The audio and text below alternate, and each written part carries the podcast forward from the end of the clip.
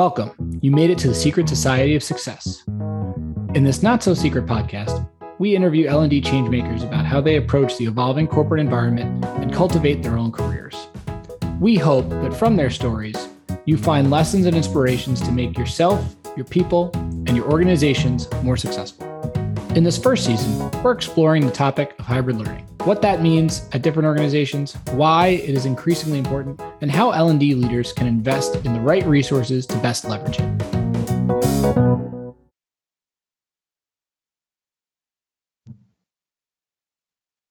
Welcome, everyone, to the Secret Society of Success podcast, where we seek to take lessons and inspiration from learning and development professionals across industries and shine an extra spotlight on the important work they do each day to make organizations and the people in them successful.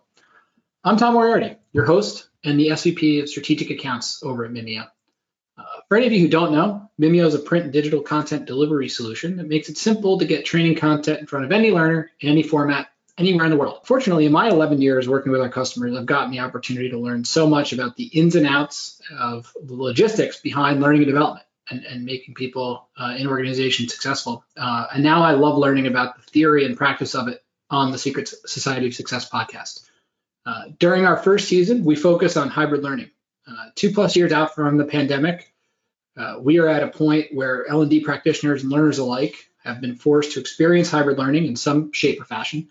Uh, and they're now asking the question, is it the best solution for your program? And, and how do you make it the best solution for your program?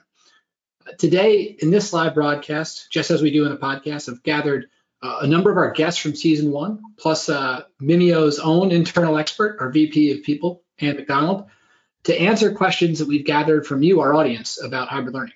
So to jump in and kick things off, I'm going to ask everyone to introduce themselves and give their definition of hybrid learning in 27 words or fewer. And yes, I will be counting. Ann McDonald, let's kick things off with you. Well, thanks, Tom. Hi, everybody. My name is Ann McDonald. I am the Senior VP of People here at Mimeo. And to answer your question, Tom, I did want to make sure I stayed under 27 words, so I wrote it down. I'm going to read my definition. Providing a structured learning format that engages and accommodates dispersed employee populations and provides multiple modalities for accessing and consuming learning content. That's how I define hybrid learning in 22 words. Thanks, Ed. Uh, JD, if you could.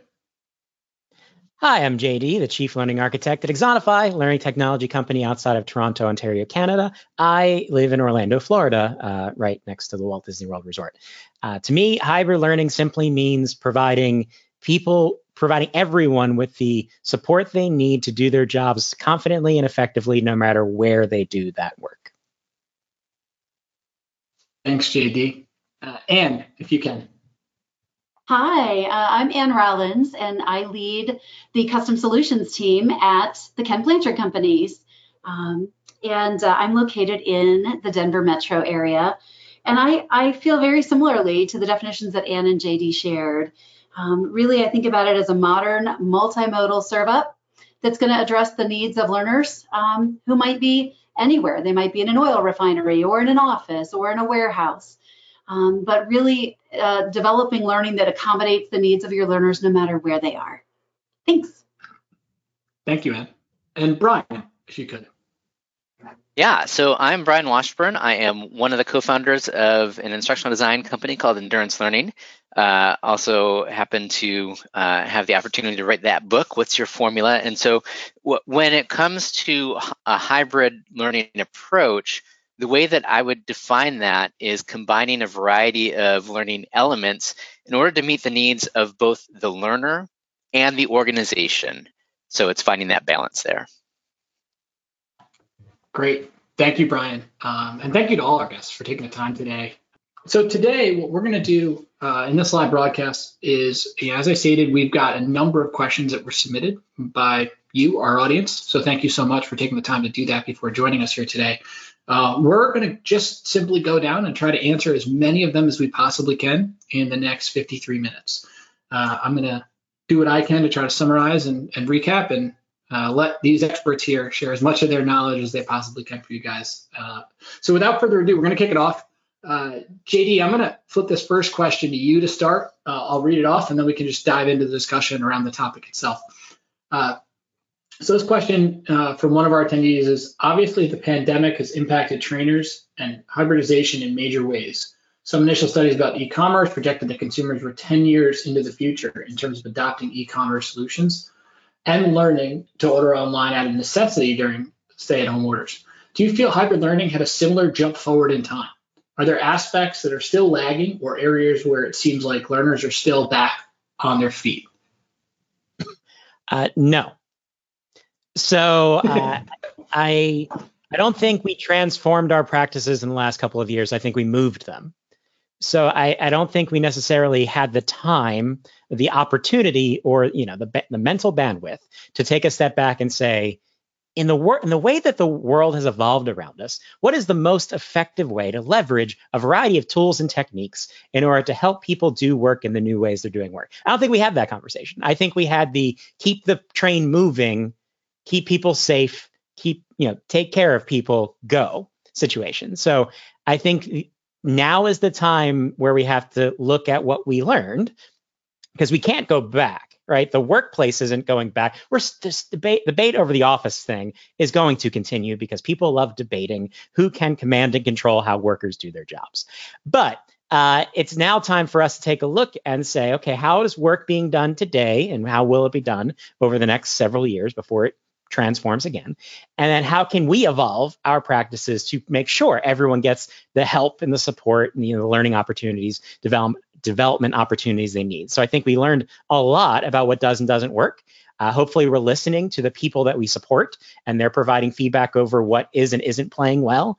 Um, given that you know, learning and development is just one stakeholder in the lives of very busy employees, and hopefully, we leverage that insight and everything we've picked up over the last couple of years while trying to make things work uh, and apply that to re- meaningfully evolve our practices so that they meet the changing needs of the workplace. Thanks, JD. Brian, I see you nodding your head in agreement. What, what would you add to that? Yeah, no, I I totally agree with the idea that I don't think that we've intentionally moved the uh, needle in terms of um, catching up to where technology can be and can take us. I think that um, out of necessity, as, as JD said, um, we we kept the the train on the tracks. We kept the train moving forward, and one of the interesting things that I think came out of this is that tech, uh, and specifically when I'm talking about technology, I'm talking about kind of virtual synchronous types of technologies. So like Zoom and Teams and WebEx and things like that. Um, it's one of the things that we've taken a look at pretty in, intensely with endurance learning. And one of the areas where there's been a lot of change has been what these virtual technologies offer now. At the start of the pandemic, you had Zoom that had very easy breakout meetings and polling features and lots of different things. And then there were other platforms that people just were stuck with because that's what their companies had, but they weren't really using. Um, things like Teams or um, GoToMeeting or things like that. And now, when and they all had different features, right? So Teams, you could do video conferencing, uh, but you didn't even have polling feature. You certainly didn't have breakout rooms and things like that. Now, all of those virtual technologies are very similar in terms of what they offer, and now they're coming out with more advanced features. Um, but now you can finally do things like you were doing in person. You can get people into small groups. You can do the polling. You can do other things without all sorts of plugins and add-ons. And so I think that technology is starting to catch up to where people maybe wanted to uncomfortably go at the start of the pandemic. Um, but I think that what we have now is a greater familiarity um, because out of necessity, we've been doing a lot of virtual things. I don't know that there's been a lot of dreaming about what can be and how do we take most advantage of the technologies that are available to us, um, even after kind of emerging from from isolation and and having to work from home and, and things like that. So I, I, the the nodding was simply I think that you know as JD said I think he's spot on um, in terms of I don't think that we've taken great leaps forward. I think we're more comfortable out of necessity with, with some of the things that we've been doing. Thanks, Brian. Ann Rollins, what what are your thoughts on the on the topic in terms of how far forward did we leap, if you will? Yeah, you know, I I think back to a number of we call them solution architect jams that our solution architect team would lead in industry. And the big question was, is what you what you did actually what you would have done? And of course, the answer, you know, JD and Brian, the answer is typically no. I'm at Blanchard. I've been there for just about three years, and one of the first things that we did um, was create an innovation roadmap, and it was just before the pandemic happened. And so it was all of these beautiful dreams of the technology, JD, that you talk about on the international stage about massive MOOC collaboration, social learning, chatbots. How do we weave these things into a cohesive strategy? And so it certainly kind of encouraged us to tinker much more quickly at Blanchard, and we did. But we struggled with similar things because we were largely an Adobe Connect house. And so suddenly it was we need to use Teams, we need to be able to use all of these different platforms. And when your off the shelf products aren't built and designed to, to be supported that way, it just created an extraordinary amount of work. And so everyone got dug in and got to work, but there was almost this innovation um, roadmap that was underway, and it caused us to evolve and move very quickly that direction. Um, and years later, we're still just starting to roll out beautiful products there, but it's been a lot of time spending retooling for the new tools that are largely available in the world today in the workforce. So. Okay. Uh, Ann McDonald, anything you would add on on this topic? I'll just um, bring it home pretty briefly because I agree with everything that was just said. Um, but as I reflect on the past two years, I just always think of that quote of never waste a good crisis. And that's really the land that we are in right now, where we did get propelled to probably where we should have been with this type of hybrid approach to learning and technology being better um, out of necessity. We, we had to move quickly and, and be nimble and adapt. So now we can't waste this good crisis and need to really reflect on, you know, what are those lessons learned? What are the better practices and how we can, how can we continue to move forward so that we're not just waiting for the next great disruption that forces us to change again. That's great. I think that's a, that's a perfect recap. Uh, so let's get a little deeper. I think that there's a number of other questions that the audience provided uh, that are a little bit more specific, dive a little deeper um, than that first broad question, which I think framed up the discussion nicely. Um, so moving to the next one, this one's kind of focused on content itself. Um, I'm going to start with you, Brian. I'll, I'll pose this question up to you, but then audience, just feel free to jump in uh, and, and, pick up on any, the end of any of Brian's thoughts. So the question is, how do you balance how much content to deliver in which format? Do you ever look at the breakdown of in-person or digital materials and feel like things need to be changed to balance content delivery better? Yeah, you know, I was um, scrolling through Twitter uh, earlier this week, and um, I, I was really drawn to somebody's tweet about how they never trust somebody who doesn't begin the answer to a question with it depends right? So i think that it's i mean it's kind of people are like oh why, why can't just give you an answer? But it, it really does especially with this question it depends. How much do you how do you balance the the content to deliver in which format? And um, you know i think that people would love a world in which we could provide a neat formula. And, and when it comes to, to the book that i wrote it's called what's your formula? It's a question. Um, because there i don't think there is a specific formula um, for people to be able to latch onto and say this will work universally. People really do want to latch on, and I think that's why some um, myths and unhelpful things perpetuate in our industry. Like you remember 10% of what you hear, which isn't true, but when people see an infographic like that, they want to latch onto that because it's just more comfortable to find uh, a specific answer that says this is exactly what you need to do universally, or this is exactly how it is universally? I think that it's a really important question to ask. Um, and the thing that we, we need to keep in mind is that when it comes to learning, especially the field that we're in, it's a messy field. It's we're working with people and how they learn, and that's oftentimes an adaptive challenge. It's not a technical fix. We don't just turn on a switch and say this is what the answer is going to be. So depending on what we need to learn or what we need to help people learn, um, we need to figure out what's going to be the right mix. And there's going to be a few different things that are that play into that. Um, you know, how much time do we have to create? How much time do people have to digest the information? What do people need to be able to do newer, differently or better as a result of it? Um, is there ambiguity? Because if it, if there is straight up answers, that can be stuff that's digital or job aids or things like that. If there's ambiguity and there needs to be some more discussion, you need to go deeper into it. That's definitely a time for um, more live, whether it's face to face or or virtual um, types of learning. Uh, w- when we design um, e-learning, for example, we need to make sure that we have very clear questions with very clear right or wrong answers.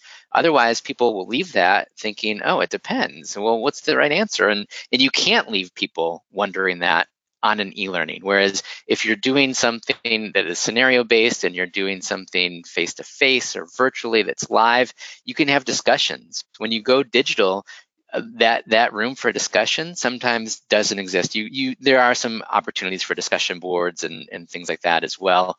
Um, but oftentimes when it is digital, um, there are some things that you're going to want to be careful about. Uh, there are some re- there's no good formula, I don't think, for how much what's the right balance of uh, of live versus digital types of media, but some good reasons for live interactions would be to address ambiguity and to make sure that people are crystal clear in terms of what the right answer may be, what the wrong answer be, may be, where the where, is, where there is gray area. Another reason that you might want to get involved and, and check your balance of things that are um, live versus um, asynchronous would be accountability. A lot of times when we assign pre-work that's digital, post-work that's digital, or any sort of work that's digital, people may or may not complete it. When when you have a live version, then oftentimes you have more of an opportunity to make sure that people are um, at least digesting the information that's out there. Um, to check in with learners is another piece that you may want to um, err on the side of a little bit more live interaction or even building community. Our options, our opportunities to, to do things in a live environment, whether it's face to face or virtual. Um, and then there's other lots of other ways that you can go to build things digitally, but I don't know that there's necessarily a right formula. Um, you have to ask yourself what's the intent behind this, and and how do we how do we get that that right mix in there. Thanks, Brian. Uh, Ann Rollins, any any additional thoughts on? Yeah, for sure. Um, everything Brian said. and you know when we're when we're building for for learning populations where the scale is massive 10,000 15,000 people certainly certainly that draws you to a very kind of kind of give uh, it lights the path for kind of the modalities that you're going to select.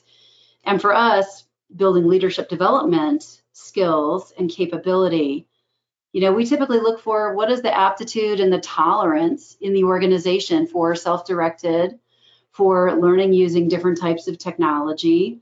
Um, because you might have an organization that, you know, they're pretty locked down. And so they don't necessarily have that capability to to layer in as much technology as might could be able to really benefit them. Um, but for us, it's about making the most of the group time together. So when we're talking about these large audiences, bringing them together to be able to really reflect and and integrate the things that they've learned. So first moment of learning with a large audience we're going to push that into different different ways. Whether it's you know digital learning and opportunities try it um, things that they're going to go and apply talk to their leader about. But then bringing people together really focuses on kind of reflecting on what their experience has been using using what they've learned and um, and being able to talk about what keeps them from being able to integrate that, the barriers that get in their way.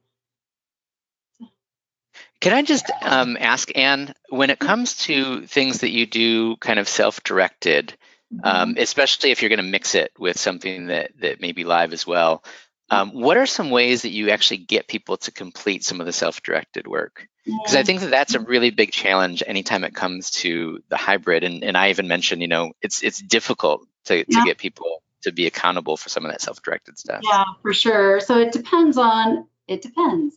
Um, certainly, if we're putting together you know, a kind of a massive cohort in, say, an Intrepid, so a multi-week collaborative online experience, we found that a weekly badge, so some extrinsic motivation and leaderboard really encourages consumption. Um, a digital credential at the end. In order to apply for your portable public digital credential, you have to have actually completed every week of experience and badged and gotten the the full completion badge for the program. It doesn't work for anyone, for everybody, but it certainly we find that that definitely drives um, some of those positive behaviors that we're looking for. Also, leaderboard. Um, if they, you know, if they want to be in the top 20, you know, they've got to complete certain activities to get there. Also, recognition in the live sessions too. A number of our clients, like step number one, they might have a pathway in Degreed where they're completing their self-directed learning and very early in our live session when they're coming together to again kind of kind of revisit some of the, the key concepts talk about reflection and integration very early is some recognition about who has actually completed and what are the the big takeaways that they learned that not only apply at work but things that apply outside of work you know i think about we've got one module that has a really great um, tool for giving an effective apology that actually matters to people and when you start drawing in people's how they're able to use what you're learning, not just in the workplace, but for a broader sense of giving them positive things that help them in their lives, that also tends to draw them in a little more as well. I was going to answer that question with one word, which was bribery, which so eloquently um, laid that out. It's a little bit of that. Doesn't work for everyone, but but there certainly is a core population that we see it definitely works for. yeah. JD, I know at, at Axonify, you guys will, will, focus a lot on the frontline employee. That was a big part of the discussion that you and I had during our during our episode.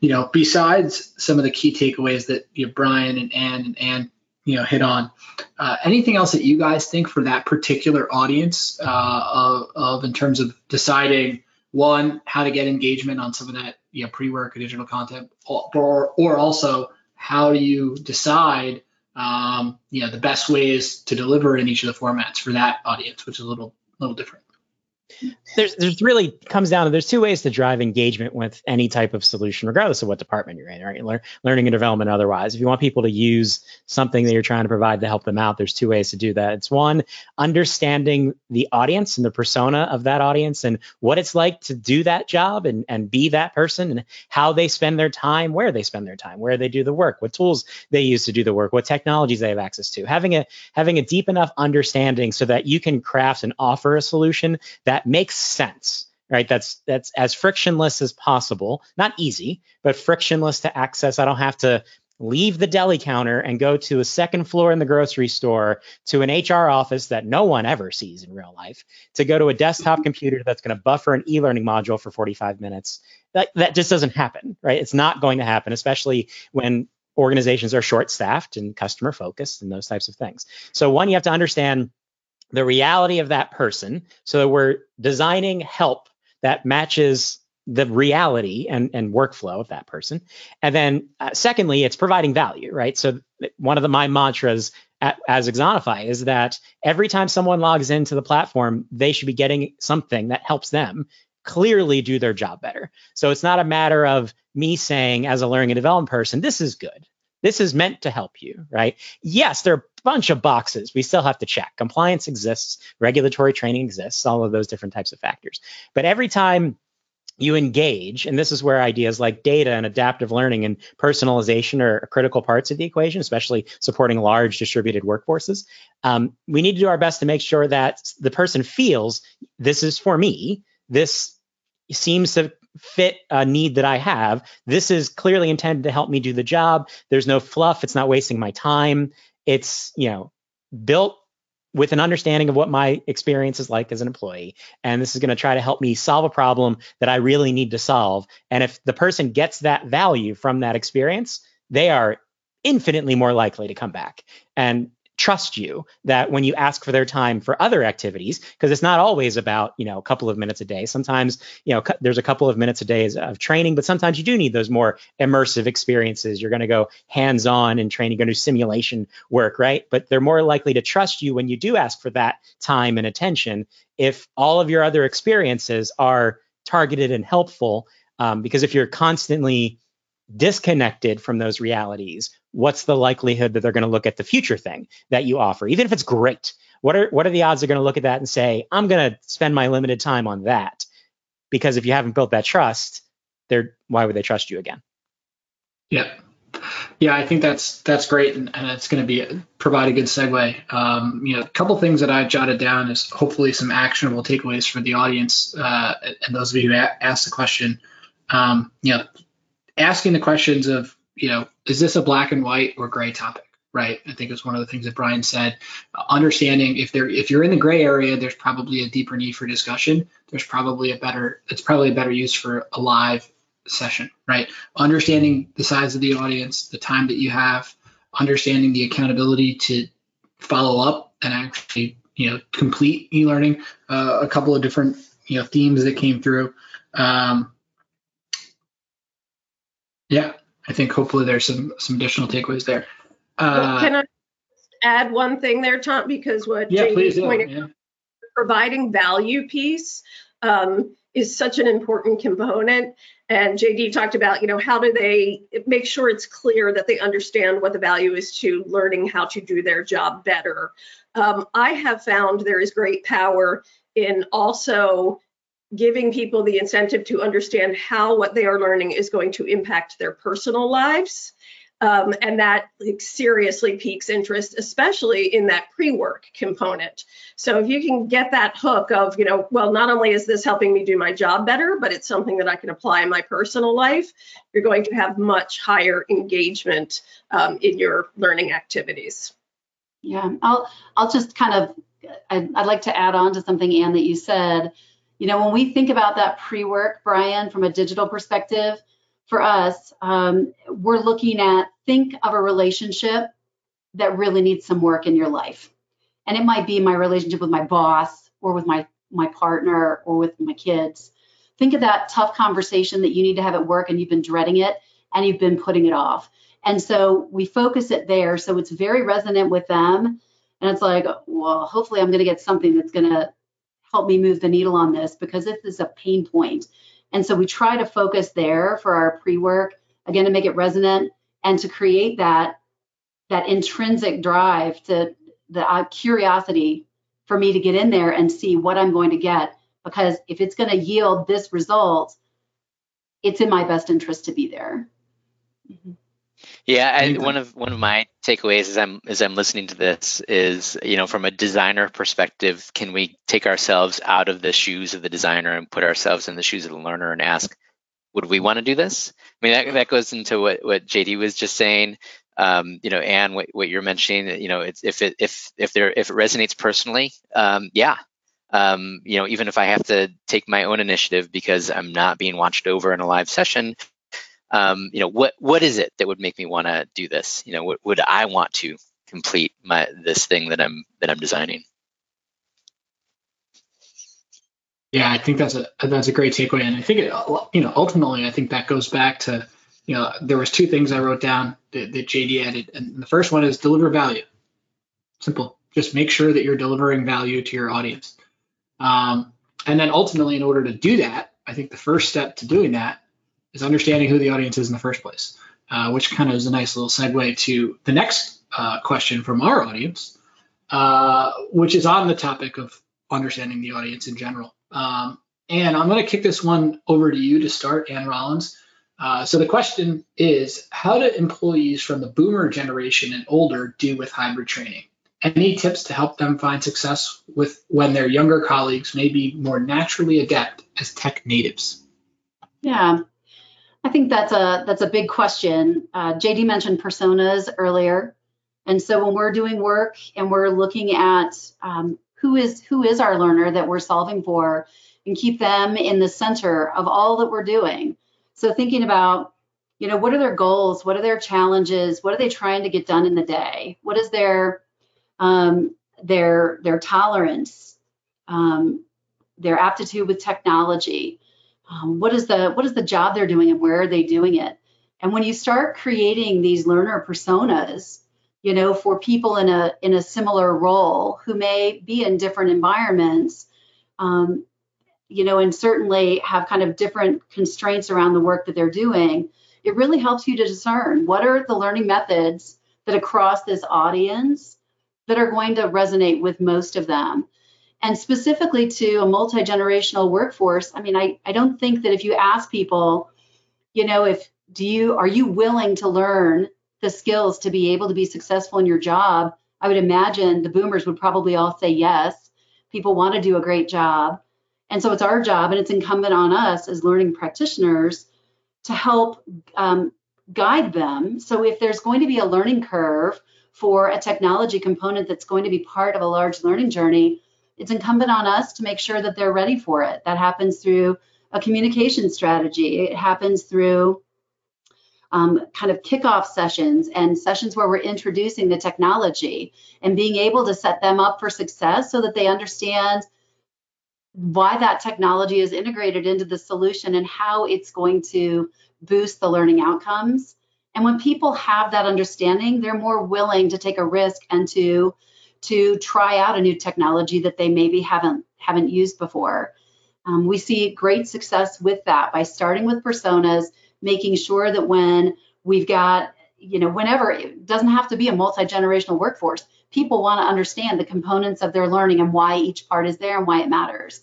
And if you're able to give them that rationale as part of your com strategy and able to walk them through and introduce them to the various components you're on a you're on a winning a winning path for sure from what we've seen at Blanchard.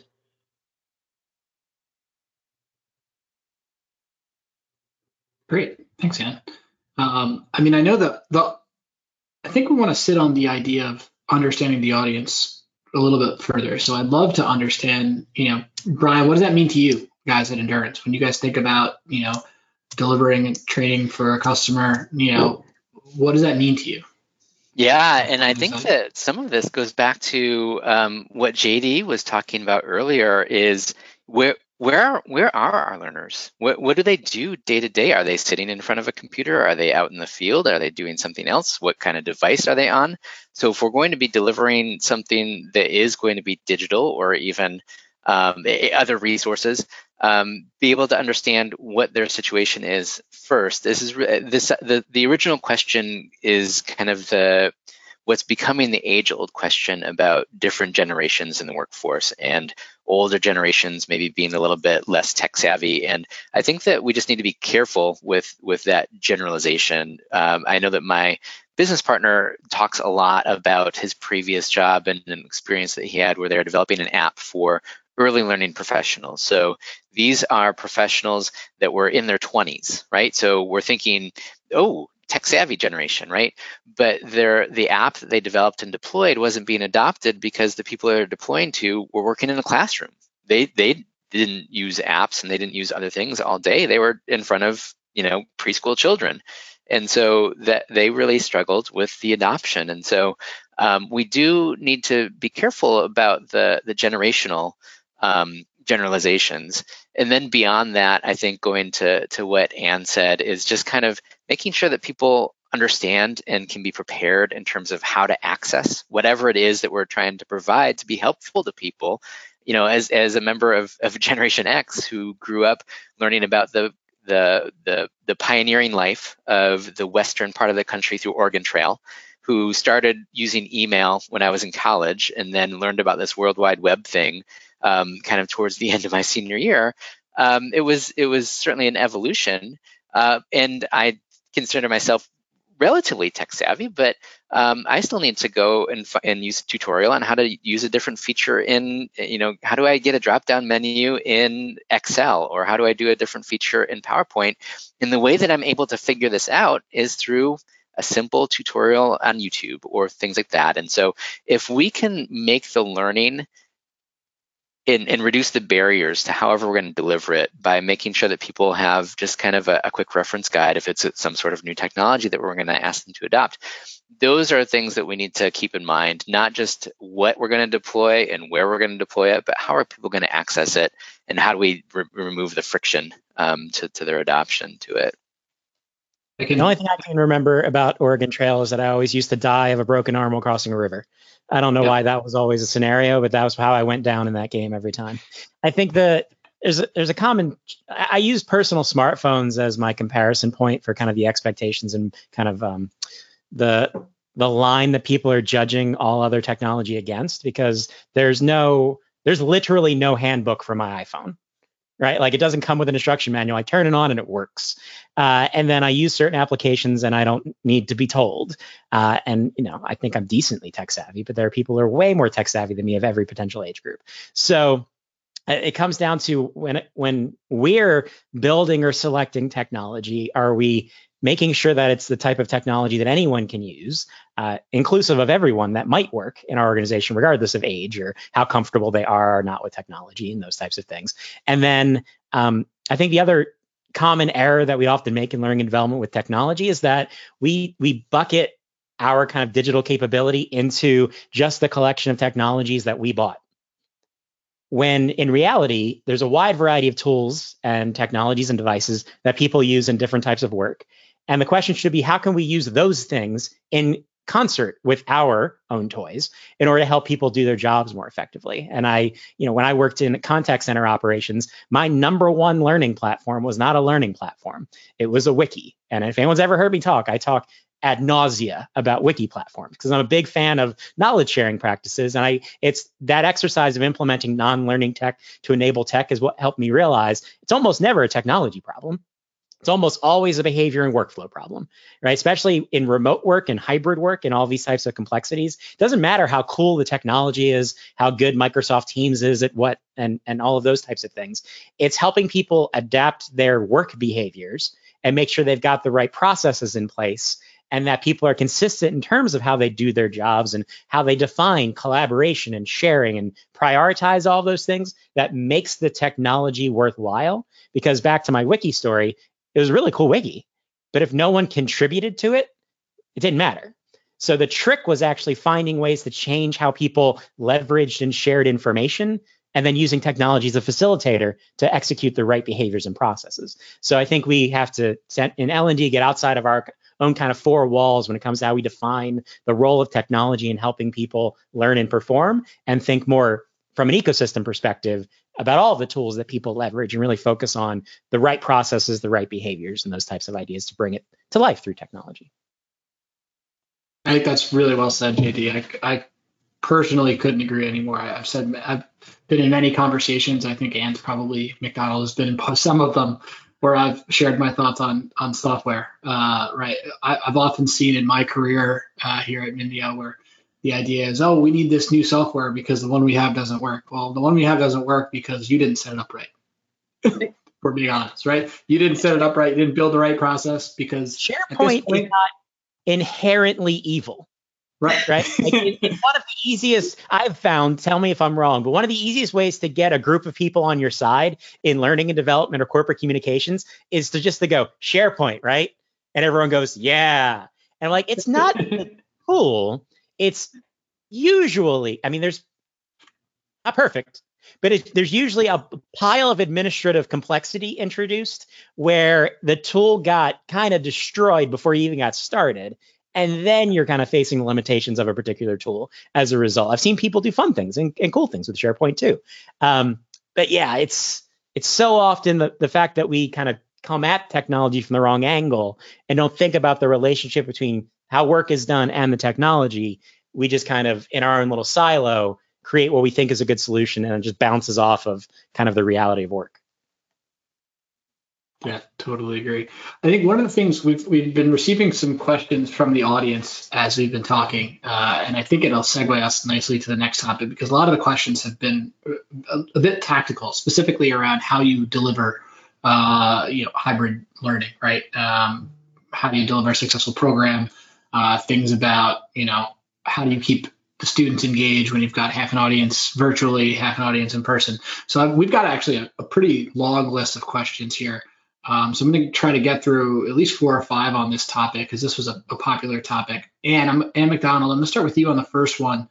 Uh, is it possible to have a successful hybrid program when your leaders are located nationwide and ILT is not possible for everyone at once? Now this resonates yeah. for us. yes, the answer is yes. Um, and actually, it's funny. I'm I'm glad we're getting into some of the the more tactical questions because I think you know Brian and Ann and JD are thinking about like bigger audiences and accommodating you know global audiences whereas i'm thinking about my audience within Mimeo within our company and um, this particular challenge actually talk about you know getting thrown into the deep end of the pool um, as soon as you know covid everybody went into lockdown with covid we decided it would be an excellent idea to concentrate our um, time on learning and development for uh, segments of our employee population who normally didn't have the time uh, for learning and op- learning and development opportunities. So um, we had to deliver uh, essentially a combined classroom training where a large part of the population was coming into a classroom, but all of the trainers, leaders, and facilitators were remote or virtual and in different locations.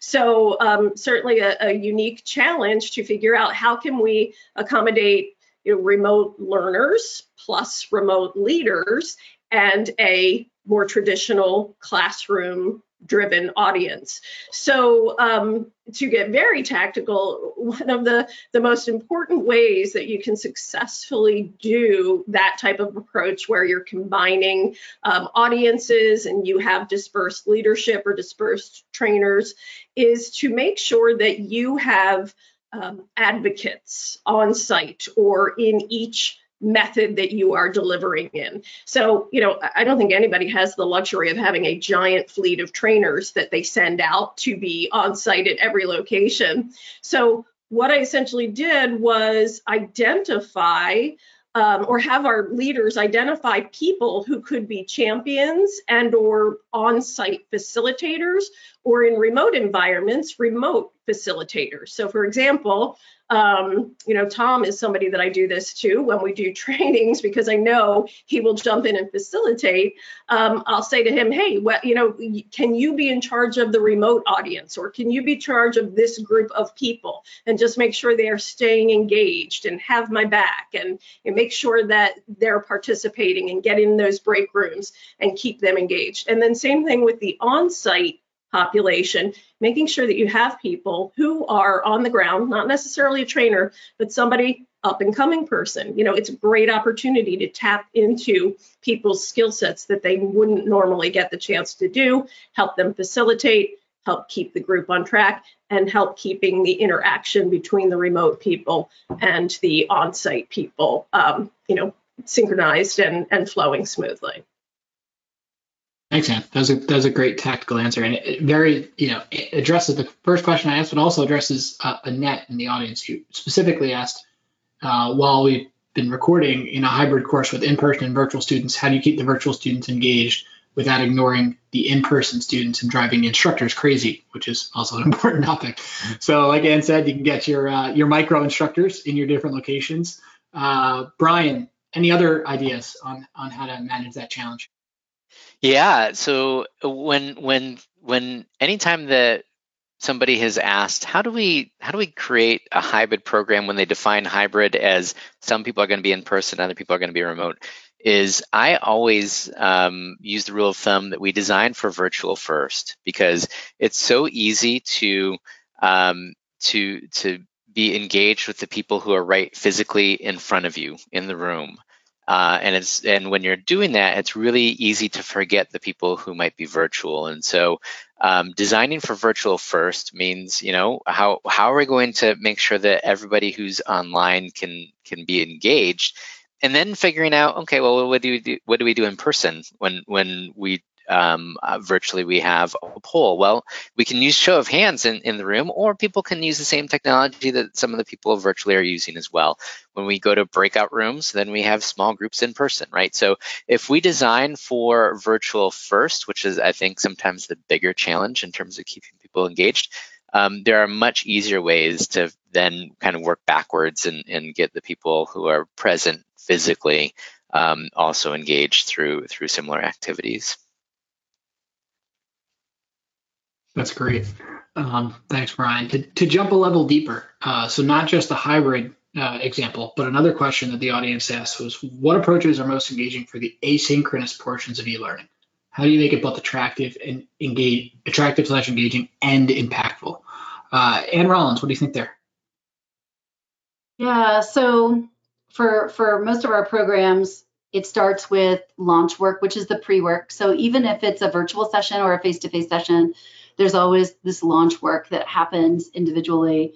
And our approach there is, you know, we talked about it earlier, making it making the content as relevant, really kind of helping the learner to identify the problem that they're they're going to be looking to solve, um, and giving them and giving them some bits, pieces in quick, tiny bites so that as they have a few moments, because nobody wants to sit down for 45 minutes and do pre work, do their self directed learning to get ready to go into class. So keeping it short, keeping it very relevant.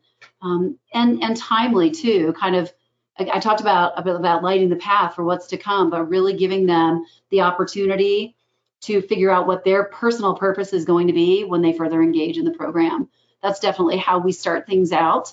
And when we're talking about that self-directed learning, is that it's it's going to either be very reflective and personal, or you know, if it's happening midstream, which again we have a lot of field work in our programs, um, and when our programs that are all digital, we infuse what we call triad activities, where they're the design actually gives them a design to go out and apply this nugget that you just learned and then reflect on it. Um, and that that kind of keeps it coming back to the learner and their experience and did this work and what could I have done better so that I can learn from my peers when we come back in a group setting to talk about it. Yeah, that's great. I mean, and it really does tie back to one of the key points I think earlier is just to continue to focus on delivering the value from the learner's perspective. Right. right. You want it to be engaging. Make sure that at the end of the day, it's delivering value and it's it's meeting the audience where they are, um, and making an impact on their ability to do their job. Um, to keep going down some of the topics on, on delivery approaches, these are going to get you know specifically tactical. Uh, and anybody in the audience, feel free to jump in with this one. Uh, when hosting uh, small group discussions in a roundtable format, how do you ensure that remote participants are interacting? And any tips on the technology specifically if everybody is in one large room and then we also have some remote participants? So one of the things that we've done in the past, and again, this depends on the number of people. If you're talking, you know, uh, you know, dozens in person and then also dozens virtually, it doesn't necessarily work. But if it's a handful of people virtually and a lot of people in person, uh, one of the things that we've done in the past is we've actually set up laptops um, on tables that represent the people who are virtual.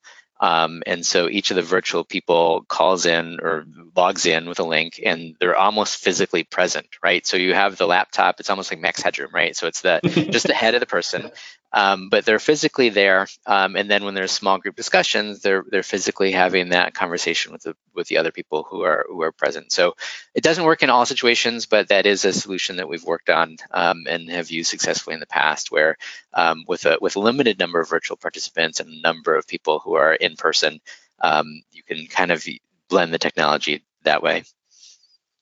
I like that. I'm getting a funny visual in my head. I'm, i enjoy this. Any other specific tech tips for that? You know, large group in a room and then some amount of remote participants. Any good technologies that anyone here in the audience likes? Um, similar to what Brian was saying, in the absence of having multiple um, laptops and dispersed at tables, we would just designate a spokesperson for some of the remote participants. So in the group discussion, the spokesperson would be interacting with the individual, a remote person online, and then translating for that individual or representing that individual as well. So it was a less than ideal scenario, but it was the best way to, because we had this large classroom setting with a handful, just a handful of remote um, people. And I, Uh, uh, it, it, didn't make sense to put them into their own breakout room. Had it been a bigger group, it would have made sense just to put them in a virtual breakout room. But instead, we just had them interact virtually, and you know they they were engaged and participating that way and gave out things like hmm. participation points so that those people were making sure to be, you know, giving their input and not feeling checked out. It's true. I can attest for Anne's uh, commitment to bribery and our points. There's often candy and some sort of treat involved in every training, and honestly, everyone loves it. So it does work. Candy, treats, snacks are all uh, valid points right. of bribery, and I've seen them work almost every single time. Although, if you're a remote person, that can be construed as proximity bias because I didn't get the Snickers or the Twix bar because I had to dial in. So, you know, and, and, I think that Anne brings up an interesting point that we don't want to lose. And one of the things that we've worked with some, some some different groups on is to figure out how do we make it feel less virtual. And so if we can send out something in advance to the, the participants who are going to be virtual and say open this day of or whatever, um, then there are there are other opportunities to physically make it feel a little less virtual. Yeah, I, I, was actually on the receiving end of a um, training environment where I was remote, and a lot of pre work went into it, obviously, but a beautiful little gift box that had everything from the materials to um, like a candle and candy. So, you know, you can, if you are going to do that, if you are creating that type of atmosphere in your ILT and you're going to have some remote people and can deliver that type of service, it goes a really long way. I was very impressed. I paid attention the whole time. And you your Hershey bar. Exactly. but there's also, I mean, there are so many great um, digital reward systems now too. I mean, we, I did it this morning in a, a meeting, uh, a team meeting where you know we did a quick question and rewarded somebody where with a gift card, you know, shot a gift card out immediately. Um, so there are good ways to reward uh, from afar. And yeah, I just think that Anne has a really good point. If you're going to blend people phys- uh, in person and virtual, just be very careful about that proximity bias because it's so easy to to slip into without a second thought. Yeah, yeah. It, it's funny. I, I actually uh, quick story. Oh, this thing. No, it's okay. Uh, and I'll kick it back to you after this, Anne. But similar story, the same thing. It's something I had never thought of. But we, I have someone on one of my teams who's new um, and we his role is similar to another team that's managed by a different person. So we we, we were looking to integrate them because you know they have similar roles, uh, similar day-to-day focus. You know, the thought is, hey, you could benefit from working with a bunch of these team members. The only difference is that he's remote, and every for the most part, you know, they're they're hybrid in the office a couple days, at home a couple days. But he actually called out that he's had challenges before in the past by being the only remote person in a sales development organization. Uh, and that has created that, you know, unintended bias. And it is something that, you know, before that conversation, I had never thought of. And I was like, wow, how did I overlook that? Right. Uh, which I think you can easily overlook if you've never been in those shoes. But uh, I think it's a really important call out. And you were going to share something? Yeah, you know what's interesting is in a couple of different environments, a few things to, to think about and consider. When you've got your training is going on, you've got your your remote person is dialed in, an option like at Blanchard, we prefer to go all virtual versus like that hybrid, some live, some not live. Like that is that is our our last choice for something like this. Even if most people are in the office, going virtually really democratizes the experience for everyone.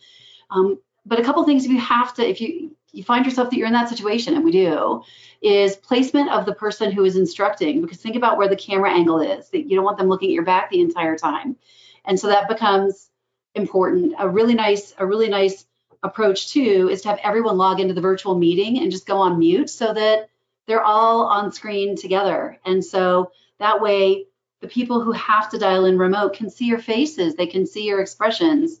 Um, they can they can also see if there's a side conversation going on that they're missing out on. um, because that gatekeeping takes a lot of a lot of focus and a lot of work. But those are a couple of additional tips that that um, I found really help in general.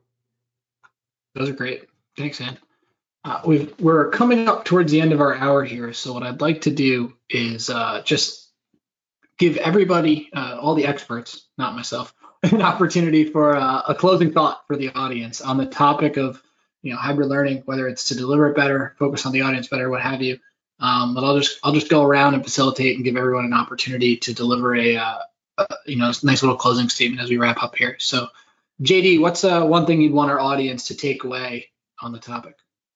Hot take: hybrid learning is not a real thing. Uh, you're designing an experience that meets the needs of different audiences. Um, if if some people are physically in an office, some people are in the front lines in a manufacturing facility, and some people are working from home, that's three different experiences. There's no one experience, no one technology that levels the playing field in terms of enabling you to do one thing that meets everyone in the exact same place consistently. Here and there, certain types of content might play, but generally speaking, it's on us and the organization. If if we want to work in a certain way and we want the benefits as an organization of remote work, hybrid work, people back on site, all of those different things. We should be putting in the investment to design experiences and provide solutions that match, again, back to what I said in the beginning, the reality of how people work. And the more we, you know, any situation where you've got people in a room and then people watching on uh, online and some people on the phone, someone's getting cheated in that experience, right? So just like hybrid conferences. Now it's actually an online conference and a physical conference are you putting in the right investment in order to make sure all participants, regardless of physical location, are getting the, the support they deserve? So that's my take on it. Love a good hot take. That's how we started out. Ann Rollins, what's what's your thought? My thought is come off mute. Be in on your audience, you know, and and if you stay laser focused on who your audience or is, who you're solving for, it just really helps you to be able to distill what they're going to need from their learning, from their experience in terms of access points. And so I, I would suggest if you're not using per, learner personas and doing persona work, it's really a, a great opportunity area for practitioners to focus on. Thanks, Ann. Brian? Yeah, I think my final thought kind of comes in the form of a branching scenario. And I think that the the guiding question to, to ask with any design, certainly with, with hybrid learning or whatever we want to call this, is, you know, would I want to go through this experience? And if the answer is no, then we have some soul searching to do, right? So I know that sometimes we just don't have the time to put something together as, as well as we would like or the resources, or whatever. But if the answer is no, we need to revisit what we've designed and and figure out is there a better way to do it? If the answer is yes that's great. And that's one data point which brings us down the path a different branch right to what is it that i like about it and what don't i understand about my learners that my learners may answer this question differently. So i think there's there's a little bit of a branch there. Um, just because we might like it doesn't mean it will work for everyone. But if we don't like it we we really need to kind of revisit it That's great. Thanks, Brian. And McDonald. Um, so thank you, Brian. You've given me a, a, great third question to ask because when I am thinking about um, putting together a, a, learning program, I always start with the question of, you know, what is the problem that we're trying to solve, or you know, what what needle are we trying to move? So that's question number one. Question number two, verbatim, what Ann Rollins said is, you know, know your audience. Who is my audience? How are they going to best engage with and consume this information? And now I'm going to add that third question of would I want to go through this experience? So, you know, that that would be my closing thought. And um, to echo what JD said, really, you know, it it really all of everything that we've all just talked about is outside of the concept of hybrid. It is all about how do you approach uh, putting together successful learning programs? How do you help people be better at their jobs? How do you help people see value in what we're bringing to the table? Awesome. Thanks, Anne. Um, and thank you, JD and Ann and Brian uh, as well for your time today. It's been been great, and also thank you to the audience. We've got a number of great questions. People took the time to put questions in beforehand. Uh, hopefully, this added some value for everybody here. Um, that's all the time we had for today. Um, one thing I will call out is a topic that came up quite a bit during our discussion today is understanding your audience and the topic that Ann highlighted of learner personas. Uh, if that is something you're interested in, then keep an eye out for season two, because uh, in our podcast during season two, the entire topic we will be exploring is the topic of learner personas, how to use them, what they are, how to create them, uh, how to apply them to you know meeting your learners where where they are and, and delivering great content. Um, so thank you all for your time. Thank you, uh, guests, and thank you, audience. The Secret Society of Success is hosted by Mimeo, the better way to print. Check out our sister podcast, Talk of the Trade, for tips and tricks for sales and marketing leaders. Visit www.mimeo.com for more information.